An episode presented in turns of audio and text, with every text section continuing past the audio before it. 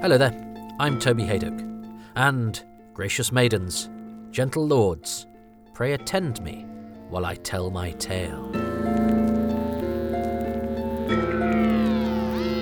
Welcome to Too Much Information, which aims to tell you the who, what, and when of Doctor Who, a television programme about hurtling into danger with a spring in your step and a smile on your face. Whether you're discovering the episodes for the very first time, or you know your splendid chaps from your narrated maps, then you're extremely welcome to this odyssey behind the scenes, which aims to go through the series one episode at a time. In this edition, it's an instalment that has undergone a title transformation since last week, and which probably embodies the educational style of Sydney Newman's vision of Doctor Who more than any other. So join me, Toby Hadoke, as I give you the who, what, and when of Doctor Who 500 Eyes, or Raindrops Keep Falling on My Head. First broadcast, 7th of March 1964, at a quarter past 5 pm. It starred William Hartnell as Doctor Who, William Russell as Ian Chesterton, Jacqueline Hill as Barbara Wright, and Carole Ann Ford as Susan Foreman, with guest stars Mark Eden as Marco Polo and Derren Nesbitt as Tegana. It was written by John Lucarotti, produced by Verity Lambert, and directed by Waris Hussein. It was watched by 9.4 million people, and the audience appreciation was 62.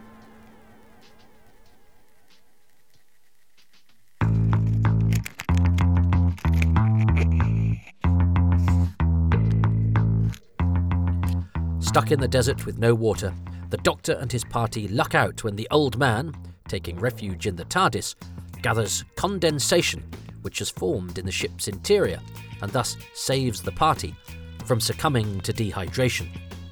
Tegana later explains that he was beset by bandits, hence his lack of return. Arriving at the next way station, the travellers are regaled by Ping Cho's elaborately rendered Tale of the Hashashin. Tegana meets his accomplices in the Cave of 500 Eyes, where together they plan the death of Marco and the travellers and the theft of the TARDIS.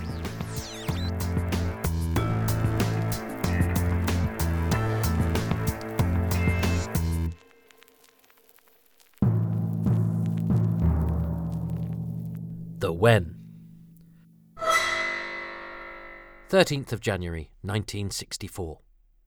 The only non map related filming required for this episode, the droplets of water hitting the TARDIS console, is done today at Stage 3B at Ealing Film Studios, along with diverse cutaway shots from other episodes. 16th of January 1964. As is the case for each of the first six parts of Marco Polo, the diary and map inserts, featuring Mark Eden's narration, are recorded today at Ealing. 10th of February 1964. Rehearsals begin for 500 Eyes at the Uxbridge Road Drill Hall. In addition to playing Ping Cho's attendant, as she has done in the previous two episodes, Indian actress Zohra Sehgal is asked to coach Zienia Merton in the requisite movement and performance style of Ping Cho's showpiece Tale of the Hashashin monologue. 12th of February. Carole Ann Ford has been talking to Television Today, and so this early in the programme's history marks the very first time that the departure of a regular cast member is covered in the press. Even though we are only three months in, the paper reports that there is obviously a danger in becoming too closely identified with a character in a television serial, particularly when that character is a child. Miss Ford recognizes this, and much as she enjoys the variety which the serial offers, she will leave the cast in October when her year's contract expires. 14th of February. It is guest star Mark Eden's 36th birthday on the day that 500 Eyes is recorded at Studio D, Lime Grove. The cast gather in the morning at 10:30 to rehearse and run through, breaking for lunch at 1 p.m. and for tea between 3:45 and 4:15 p.m. During the next session, sometime between 5 pm and 7 pm, a BBC photographer comes to take stills, including shots of William Hartnell and Zienia Merton, for publicity purposes. After the recording of the episode, lighting designer John Treays, who has not enjoyed working with Barry Newbury and clashed with the designer over the lighting of his ceilinged sets, asks to be removed from the project, and so this becomes the last time that he, ultimately one of television's most gifted and admired lighting men, ever works on the programme, despite being at the BBC for the next couple of decades. 5th of March. From today, that February photocall proves its worth, as many newspapers run the picture of Hartnell and Merton in the lead up to the broadcast of this third instalment. 7th of March. 500 Eyes is broadcast at 5:15 p.m. It has exactly the same viewing figures and audience reaction as the previous episode, but slips down one place from 33 to 34 in the charts. More publicity for tonight has come from the Liverpool Post, who interview Carole Ann Ford. Is it difficult for a 22 year old actress to portray a 15 year old girl convincingly? asks reporter Adrian Blackburn. Carole Ann Ford, who is known to 10 million television viewers as Susan Foreman in the BBC's Adventure in Space and Time Doctor Who, doesn't think so. Carole, whose adventures each Saturday excite people of more mature years as well as children, says, It's no particular problem. I look very young and small anyway. The article states, however, that for this adventure it has been a bit harder. We have a young Burmese girl, very tiny in this series. I play one or two scenes with her and she looks about nine. The article also explains that Carole's daughter is sometimes confused about her mum's double life, and the actress has to explain that Sometimes I'm Susan and Mummy at the same time. Blackburn also asks How does Carole explain the immense success of this science fiction type serial with the young set? Well, one is always surprised at success, although the producers were convinced from the start that it would go down well, but I don't think they expected it so quickly. Perhaps it is a very good spot it is in, at 5.15 p.m. on Saturdays, which has given it a wider viewing audience, with mums and dads watching as well as the children. And it seems to be written in such a way that almost everyone likes it. Having filled Blackburn in about her early life and career, she hints at her desire for a change after her stint on the show. Doctor Who is due to go on until October, but I'd much rather do theatre work and films after this. She tells this northern paper that she has a soft spot for the area, as the show has many viewers from the region. And I get a lot of fan mail from them, all ages, from 6 to 60. 9th of March. The BBC provides Doctor Who with some cross publicity by featuring it on the children's popular programme Blue Peter. This time, presenter Christopher Trace shows viewers how to build a Dalek. Nothing to do with Marco Polo, but it keeps the series in the public eye. 10th of March. Despite Doctor Who having quality adventures with Marco Polo right now, it's those pesky Daleks again. This time it's because the newspaper coverage today, in the Daily Mail no less, has Michael Gowers describing yesterday's Blue Peter. Gowers ends his article by telling viewers that the Daleks will be returning to the series before very long.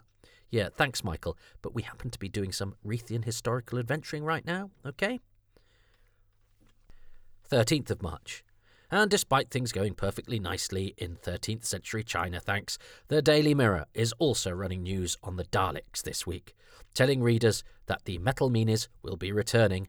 But ugly as they are, somebody loved the Daleks. In fact, scores of viewers told the BBC that they could hardly live without them. Now, producer Verity Lambert, 28, has agreed to bring the staccato voiced space horrors back into the story later in the year. She told me last night We had no intention of doing so originally, but in view of this large demand, we have changed our minds. 14th of March. The Tribune runs an article about the quality of children's television programmes today, with writer J.D.S. Howarth describing Doctor Who as quite properly acceptable to children between 6 and 60. Also today, and despite the story being a lyrical and really good historical epic, the Glasgow Herald follows suit with the other denizens of journalismville by concentrating on what everyone really wants to know. The Daleks are coming back to TV, it informs readers. The mechanical monsters were killed off last month in the Saturday serial Doctor Who, but the BBC has had so many complaints that they will be back later in the year. The same story is run in the Daily Herald, with the additional information that these robots were supposed to be frightening, but young viewers loved them. When the BBC liquidated the Daleks early in the serial, Doctor Who, hundreds of children wrote in to protest. Some of the letters even accused the BBC of cruelty. So now the Daleks are to be resurrected. Verity Lambert, the producer of the programme, said last night It won't be until the autumn. New scripts have to be written to explain the comeback. The Daily Express also covers this planned return and helpfully points out that the BBC has already got rid of two of its Daleks by giving them to Dr. Barnardo's, and so will have to build some more. What has all this got to do with 500 Eyes? Well, nothing, except that these are the stories being run in the wake of this instalment, and it's all Daleks, Daleks, Daleks. Is nobody interested in history? Well, as time will tell, not really, no. The what? The Oasis set is the same as last week's, but expanded in order to accommodate the caravan, which needs to arrive there this week. The earlier caravan scenes take place in the same part of the studio, but its proximity to the Oasis is disguised by clever shooting. The TARDIS set appears to be very small and consist mainly of black drapes and stock TARDIS walls in order to pull off the tiny scene in which the Doctor wakes up to water dripping on his head and gets Susan to fetch cups in order to gather it. The console is only seen on film, the water dripping onto it. The episode begins with a reenactment of last week's cliffhanger, with Derren Nesbitt recreating his mocking call to Marco Polo in the now larger Oasis area. Some reconstructions of this story feature a portion of the previous episode's penultimate scene between Ian and Marco, but that seems to be a mistake. 500 Eyes definitely starts with Tegana at the Oasis. Marco's opening monologue originally contains the line, The poor old doctor. He's exhausted in his caravan, and Susan does what she can to help him. Before the narration's final line, but this does not make it into the episode. The existing telesnaps show that an unscripted shot of Marco looking contemplative against the night sky is used to illustrate this monologue, at least in part, as an addition probably to the usual map and journey sequences. Between script and screen, there are minor cosmetic differences in some of the dialogue between Ian, Barbara, and Marco, the most notable of which is that Barbara refers to her elderly travelling companion as Doctor Who in the camera script. The Doctor's reactions to the dripping water and instructions to Susan find Hartnell playing fast and loose with the exact wording in the camera script, but the meaning is essentially the same, if with a lot of exclamations added. In the next scene, Barbara loses a line from the camera script in which she tells Ian that there is time still for Tegana to come back. When Marco asks the doctor if the water is from the caravan, the doctor was to say, in a manner of speaking, yes, but in the final broadcast, he talks about it not being pure water. The speech about condensation from Hartnell comes out in a slightly different order from the one written by Lucarotti. The exchange is also deliberately a bit more of a flurry of different voices, coming instead of the more straightforwardly deployed dialogue in the script, giving the scene a more realistic sense of cross purposes. Susan's explanation to Marco is also a bit more detailed in the final version. After Barbara has tried the water, she was to say that they could now wait for Tegana, with Marco replying no, they would now go and meet him, which would then explain why they are with Tegana at the beginning of the next scene, but instead we cut straight from here to the Warlord, without that dialogue being uttered. The next scene begins with a close up of Tegana offering his dishonest explanation, and the camera pulling slowly out in order to give Eden and Hill time to join Derren Nesbitt on this part of the set, because they had the last exchange in the previous scene, and this is done as live. A quick positional change requiring 1960s TV ingenuity. A lot of Nesbitt's dialogue is not as it is in the script, with various changes here and there.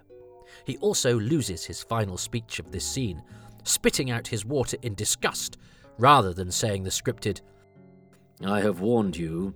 Kubla Khan will never see the caravan that flies, nor you in Venice. The old man's a magician. In the next scene, when talking to Ian and the doctor, Barbara loses the line, What did they do? Sit and shiver? when discussing the unlikelihood of there being bandits as Tegana claimed. But she's still the one who is the most doubtful about the veracity of the Mongol warrior's story, because, frankly, she's brilliant. Ian was also to ask the doctor his opinion, with the old man replying crabbily, He's a savage, like all the rest of them, which loses us some of the doctor's alien loftiness, but saves us from some tedious 21st century Twitter exchanges, no doubt. The scene fades before the doctor finishes his boastful response to Polo, and so Hartnell doesn't get time to tell the traveller that he, the doctor, has many letters after his name. In his next bit of narration, Marco was to call the desert awful, but he goes for the more specific burning in the final cut. He also emphasises that he wants the key and the caravan, whereas in the script he was just to say the key to the caravan. A subtle difference, but an important one. The script, by the way, refers to all the map sequences in this story as being on a parchment map, but the reality is a more modern affair, certainly in terms of the place name wording and the movement indicator line, which is all done by graphic, not quill. After this telecine sequence, there is a brief cut to the establishment of the Tunhuang way station, with a crowd there gathering around the TARDIS, before a fade to black and a recording break in order to get the main cast into a new set of clothes and a less bedraggled state than at the start of the episode. The crowd noises for the scene in the busy courtyard come from a BBC record, side 2 of BBC Library number 14511. Again, the dialogue between Ian and the Doctor follows the same pattern, but there are minor differences to most of the lines as seen in the script. One of Susan's Grandfather and I share many secrets. is probably the only major line to go between page and screen. Before Ping Cho's story, there is some scripted dialogue with Susan checking Ping Cho is ready and arranging people's seating positions after Marco has told Barbara she will enjoy the recital. Barbara, however, is still in a mood due to her distrust of Tegana, and so she declines to take the seat that Susan has offered her. All of this dialogue is removed from the final episode, and it seems that any seating indications and interactions would have been done with movement and looks, not words. In an episode in which much of the dialogue is altered, chopped around, or paraphrased, writer John Lucarotti will have been delighted to see that Zienia Merton is word perfect for the whole of her long monologue about Alad Eddin and his hashish tea. When Merton completes the lyrical story in one perfect take, the scripted round of applause from her onlooking co stars is, apparently, heartfelt and genuine. No acting required. This is an admirable achievement for a young actress with little television experience. In the script, when Ian asks Susan if she knows that we use the word hashashin today, she answers correctly assassins. But in the finished version of the programme, she doesn't know, and it is the teacher who supplies the pupil with the correct word, presumably to emphasise her alien nature and to give Ian a bit of knowledge and authority. After this scene, when Marco ends it by telling Susan that some of Ala Eddin's followers lived in the Cave of 500 Eyes, there is a second recording break. In the exchange between Tegana, Acomat, and Malik, it is revealed that Man at Lop from episode 1 has not returned, presumably lost in the sandstorm. Poor old Man at Lop. We didn't even get to know his name. Charles Wade as Malik decides to play his part with a slight Chinese accent, whilst Philip Voss as Acomat follows Derren Nesbitt's lead and goes for the more dignified, no accent approach. Time has been kinder to the performances of the latter two than the former, for obvious reasons. It seems odd that nobody got together and decided to all play these parts in the same way accent or no accent, but not a mixture of both. In later scenes, Jimmy Gardner as Chenchu evens the side by going Wade's way and giving it a bit of the old Mickey Rooney's. The third scripted recording break comes after Barbara screams as she is being kidnapped. In the script, Tegana says to Marco and Ian that they will never find Barbara in Tun Tunhuang, but between script and screen, the ominous word alive is added to give it more clout. Susan is supposed to speak aloud her desire for Barbara to be all right at the end of the scene, but clearly this hope is now conveyed with a look, which is what gives the Doctor impetus to say his line that he does say about her not worrying. There is another recording break, the episode's fourth, which is about the limit for such things, really, but is necessary to give the actors time to get to the next set after Chenchu has called after the Doctor, warning him that he will not come back alive, in a line that has now lost its reference to the Hashashin spirits walking abroad, presumably because Chenchu has, as scripted, already said that half a page before, and there's no need for him to repeat it as he does in the script. In the scene in the tunnels, Hartnell adds a line at the end when he excitedly says to Susan and Ping Cho, Let's find the spirits. The scene between Tegana and Chenchu is also altered from the camera script. Chenchu's lines are shaved down a bit, but then at the end, Tegana gets to ask him which cave the travellers have gone to for an unscripted second time, which gives him momentum to get angry. Chenchu then gets to repeat plaintively that he was forced to show the travellers the requested directions, which gives him a more forlorn, pathetic coda to the scene, which has Tegana leaving more forcefully and angrily after sticking his knife into a loaf of bread, which is not in the script. There are a couple of small changes that make Tegana more dangerous and Chenchu more craven, giving the scene a small amount of extra character dynamic. Sometime during Marco Polo, the credits of Doctor Who change from being left justified on the roller caption to centred. The latest existing episode to have a left justified roller caption, with the cast and most of the crew, bar producer and director, who get their own solo centred caption, always, is The Brink of Disaster. The next existing episode, The Sea of Death, part one of The Keys of Marinus, has the roller caption centred. Now, there's no real evidence of what goes on in Marco Polo. In the camera script, there are differing layouts, but they're not a clear indication of what actually happens if other scripts are anything to go by.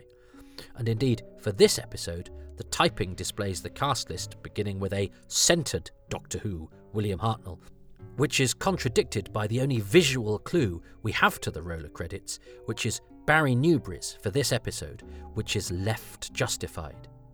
For Rider from Shang-Tu, Mervyn Pinfield's credit, which would also be on the roller, on the surviving telesnap, has become centred, whereas for this episode, it would have been the same as Newbury's, on the left. In addition, the graphics order for episode 7, Assassin at Peking, the only one we have, displays the cast list and credits as centrally justified. So, it's likely that at some point between this episode, 500 Eyes, and episode 5, Rider from Shang-Tu, the credits jump from the left to the centre.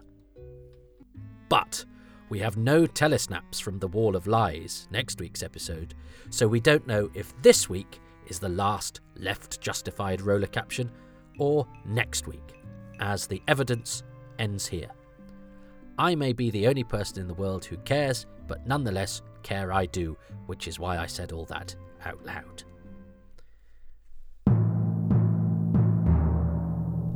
The Who. Charles Wade.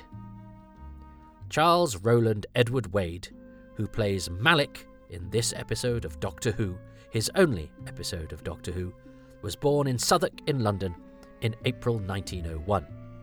In 1928, he married Eulalie Dove and they had a daughter, also Eulalie, who was born in 1930. Confusingly, there is another Charles Wade working in the theatre in this period, organising and emceeing the Happy Valley concert party at Llandudno and appearing in Panto. Now, it's possible that some of the Charles Wade Panto credits at this time are our Charles Wade, but it's impossible to tell. Our Charles is certainly working at this time, as he's on screen from 1930, but he's definitely not Welsh Charles, who dies in 1966, but otherwise crosses over chronologically with our Charles rather frustratingly. So, rather than attribute some incorrect stage credits, let's look at what we know, and that's mostly his screen work. He started on television in 1937 in Reginald Smith's production of Noel Coward's Red Peppers, recreating the role of Alf in the same piece for a remounted production the following year, and continued working on television until the service stopped at the outset of World War II.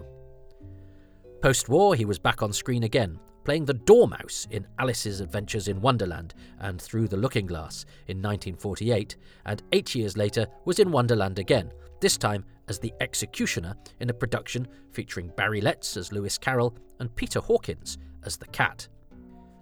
He did the odd film, including John Gilling's 1955 The Gilded Cage, and he was on stage in 1959 at the Edinburgh Lyceum in Cock-a-Doodle Dandy. Thereafter, he was pretty busy on television. He was in episodes of David Copperfield, Dial 999, and Probation Officer, among many 1950s TV credits. And in 1960, he was Simon the Tanner in the Patrick Troughton starring Paul of Tarsus, and appeared in Hot Snow, the very first episode of The Avengers, as Johnson.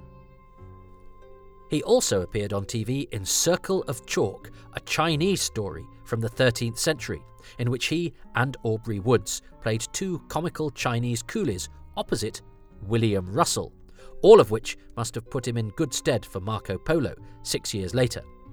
His high forehead, lidded eyes, and heavy lips gave him a physiognomy fairly well suited to being altered into Oriental features with the resources, available makeup, and attitudes at this time, and so he carved himself a useful niche. He played a Chinese character, Chu Lao, in Upside Downing Street, written by Kinder's Roger Milner, which was on at the Richmond Theatre in 1963. Another string to his bow for when playing Marco Polo's tune. And after his single episode appearance in Doctor Who, it appeared he was back under makeup pretty quickly, playing Dr. Nakamura in Edinburgh alongside Marco Polo's Tutty Lemkow in Happy End in August 1964. He could be seen in Dixon of Dock Green's episode Other People's Lives in 1965 and in two 1966 films, The Frozen Dead and The Sandwich Man.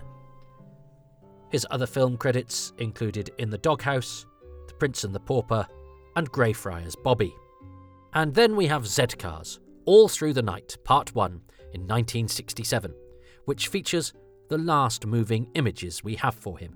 It's a tiny, one line part, but his diminutive frame and pinched, nasally voice are there intact, his fussy character actor credentials there for all to see. And then he is gone, for he died, aged just 67, on the 14th of December 1968, making him one of the very small number of Doctor Who actors not to survive the decade of its inception. John Treays. Doctor Who was the first full lighting director engagement for John Treays, who was born on the 13th of May 1928 and who went on to become one of the foremost BBC drama lighting directors of the 1960s, 70s, and 80s. He lit the first, fifth, sixth, and seventh episodes of the first Dalek story, and Marco Polo was his second, and it turned out, last engagement for the show. His beef was with designer Barry Newbury, even though the two worked together again on Doomwatch in 1970 and on The Caretaker in 1981. Waris Hussein, who later described him as a very good lighting supervisor. We were privileged to get him. If he'd done a poor job, the cyc at the back would have looked ghastly. He had to light it to make it look distant. Worked with him again on Black and Blue in 1973 and suffragette drama Shoulder to Shoulder in 1974.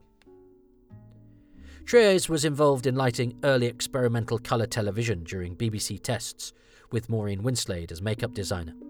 In 1974, Treays was one of a small group of lighting directors who founded the Society of Television Lighting Directors, and he became the Society's first chairman and appropriately held the membership number 1.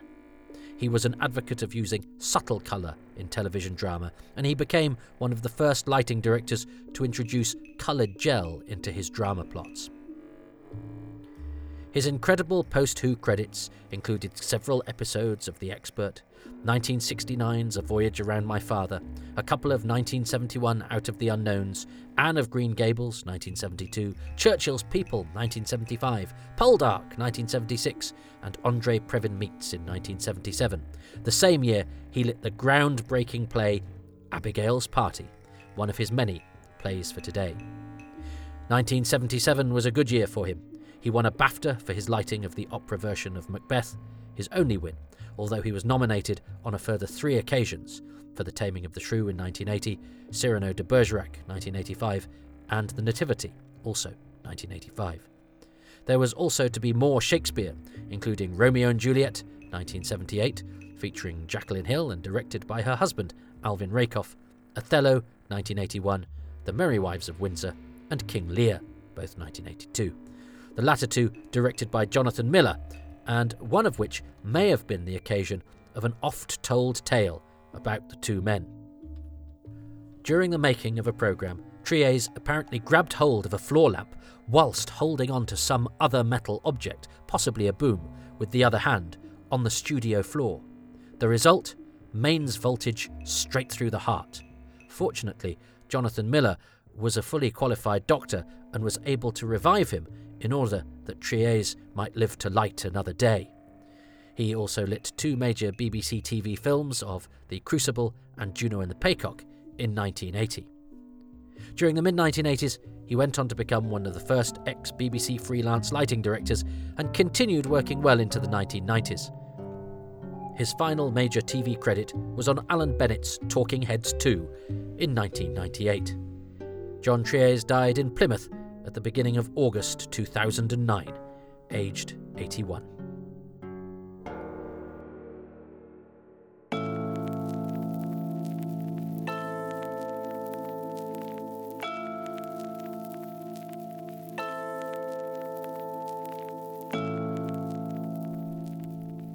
And so ends another episode of Doctor Who. And as Ping Cho tells us when asked why she can't tell the Hashashin story straight away, like all good entertainment, it needs preparation. In the case of 500 Eyes, much of the prep seems to have gone into the showpiece element of that episode Ping Cho's lyrical tale, accompanied by music, mime, and the charming vocal performance of Zienia Merton. It's entirely unnecessary to the plot, though it gives background to their time and place, but you wouldn't want to lose it. It's a skillfully mounted sequence, well performed, and allowed by the more languid pace of 60s television, which here gives its characters time to breathe and helps to create and maintain the atmosphere of the setting. It's a strong episode for the women, actually, with Barbara ahead of the game when it comes to suspicion of the duplicitous Tegana. She knows some history and geography too, making her a central part of the unfolding plot.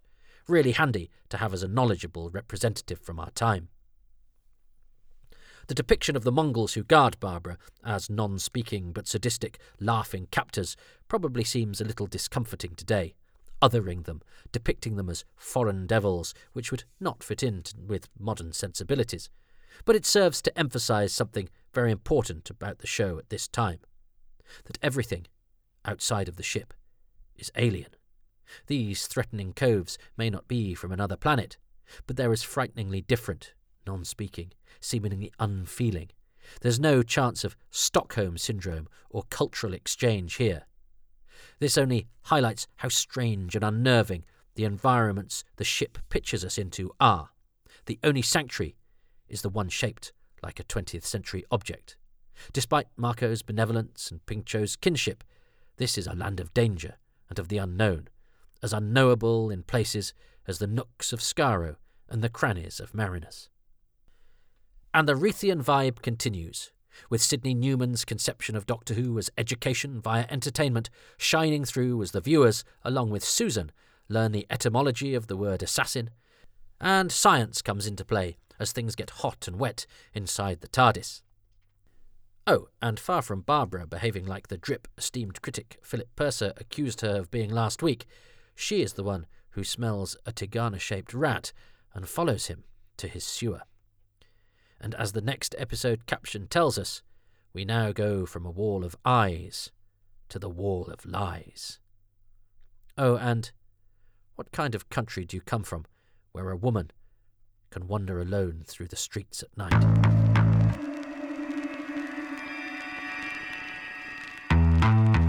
Doctor Who 500 Eyes featured Zienia Merton as Ping Cho, Jimmy Gardner as Chenchu, Charles Wade as Malik, and Philip Voss as Acomat. The title music was by Ron Grainer and the BBC Radiophonic Workshop, the incidental music by Tristram Carey, the story editor was David Whitaker, the designer Barry Newbury, and the associate producer was Mervyn Pinfield. Coming next, the first episode that we have no idea what any of the broadcast images were like because director Waris Hussein has a week off. So when the telesnaps are taken, he doesn't order any of them. So, like Tegana, we will have to be eavesdroppers. That's next time on Doctor Who Too Much Information. Next episode The Wall of Lies. Or it's not die, it's dice. Well, actually, it's both.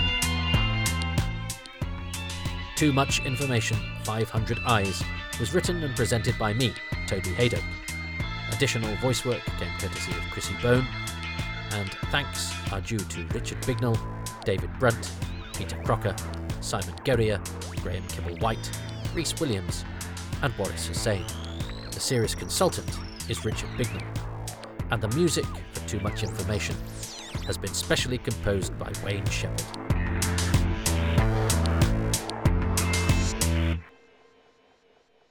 There is a supplemental podcast, one per story as opposed to per episode, far too much information, that is now exclusive for patrons, who also qualify for bonus material, early releases, and other exclusives, as well as pictures of my dog.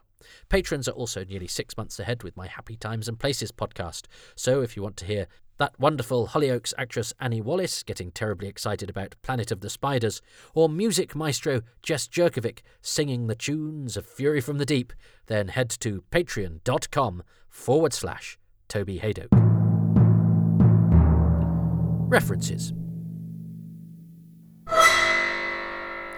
Most of the information herein, as every time with too much information, comes from going back to source and sifting through original scripts and paperwork which have been shared from various sources. You know who you are, and thank you. Patrick Mulkern wrote three of the best research articles about a particular story, going into detail by poring over paperwork with its director Waris Hussein over three issues of Doctor Who magazine from issue 483 in 2015. Doctor Who A Complete History, edited by John Ainsworth and Mark Wright, with contributions from Jonathan Morris, Alistair McGown, and Richard Atkinson, and much of it based, of course, on those fantastic archives features by Andrew Pixley. Richard Bignell's Nothing at the End of the Lane is one of the best things ever and great for this period of the show.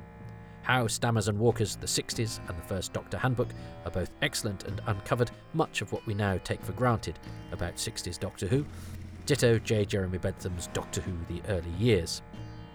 The TARDIS wiki page and Shannon Patrick Sullivan's complete history of time travel have also been very, very valuable for quick, handy reference, and I subscribe to the British newspaper archive, Ancestry.com, and Newspapers.com, which are vital resources, but also places that are very easy to get lost in for several days, so proceed with caution. I walk in the shadows of giants, albeit giants who sigh when they read forums, but decide not to bother getting involved because, well, it's too much hassle, isn't it?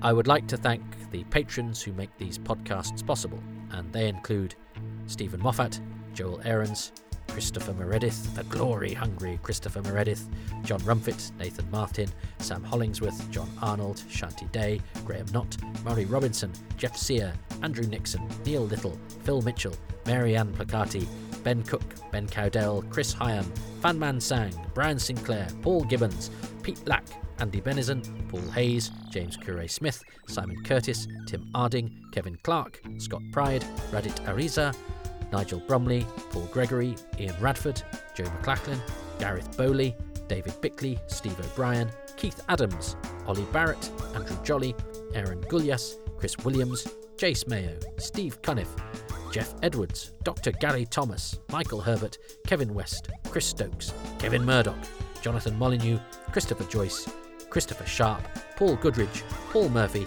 Andrew Snedden, Mark Swan, David Hughes, Grant Davidson, Simon Barker, and the Missing Episodes Doctor Who podcast. Check that one out as well.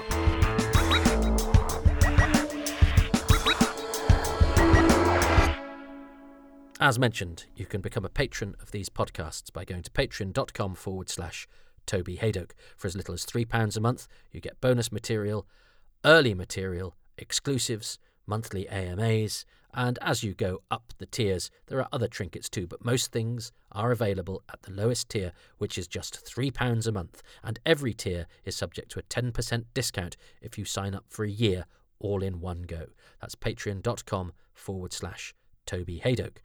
If you cannot quite manage to do the monthly commitment, and I totally understand that, but do occasionally want to throw something my way, you can do that at kofi.com forward slash Toby Hadoke, where you can pay as much or as little as you like, and uh, it's just a one off. Uh, you don't get any of the bonus stuff, though, I'm sorry, but you do get my uh, sincere thanks. You know, those resources I mentioned, the uh, newspaper archives and the ancestries, you know, I, I, I pay for those, and uh, there's, a, there's a bit of outlay, and of course the time as well, uh, and I try to spend as much time as I can making these as professional sounding as possible, and, people supporting these financially enables me to sort of justify doing that to everybody in my life who goes, You sure you should be spending much time on those things?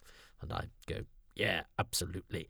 Uh, and it also justifies my decision to keep these ad free because I think they would be spoilt by having me pretending I liked something I actually don't for money. So, uh, yeah, any support uh, for the financial kind is much appreciated. I am a freelance, self employed performer, but uh, I know that times are tough. And I know that uh, a lot of out- people out there are going to be feeling the pinch. And I know that, you know, entertainment is, is a frivolity. And I'm happy for this stuff to be out there for free. But what is free for you, if you are consuming this and enjoying it, is to just give me a little bit of your time by uh, giving this five star reviews everywhere that you can. That really helps with the algorithms and it gets people listening. Uh, and also subscribing. I've never asked people to do that until very recently. I've just heard other podcasts doing it. It sounds very exciting. So subscribe. Uh, I don't know how I will sit, but anyway, do it. It sounds good. Everyone loves the sound of the subscribe. Subscribe to Toby Hadoke's Time Travels. Uh, five star reviews, and if you just leave a few lines describing what it is you like as well, that lures punters uh, this way in a very crowded marketplace and a marketplace crowded with excellent podcasts. I mentioned the Missing Episodes podcast. I love Hamster with a Blunt Penknife. Uh, and recently there's an episode of 42 to Doomsday, which describes a horde of recorded popular culture material that turned up, uh, uh, and a lot of it which was then sadly destroyed in Australia recently, that is brilliantly, brilliantly described uh, in the discussion uh, on that 42 to Doomsday podcast. Highly, highly recommended. But um, so give them five stars too, but give give, this as as as well. We're all friends together. Um, but yes, and any way you can spread uh, good opinions about these podcasts on social media. We have a Twitter handle at Hadoke Podcasts. I say we like we're an organisation. It's it's me. I'm looking at we right now, and, and it's it's my reflection in in a tablet. Um, so Hadoke Podcasts is the Twitter handle, and I have my own Twitter handle, which is at Hadoke. Uh, no, at Toby Hadoke, where I don't just do podcast related stuff. I do the odd other bit and bob as well. But if you're specifically interested in the podcasts, at Hadoke Podcasts, and I have a Facebook page, uh, Toby Hadoke, uh, which is the comedian page that I have. I also have a personal page, but I'm trying to I'm trying to um, sort of create a distinction between the two. So all my work stuff, it's still me. Again, I don't have people, but uh, it's the Toby Hadoke comedian page that you need to befriend, follow, and all of that business. Thank you very much.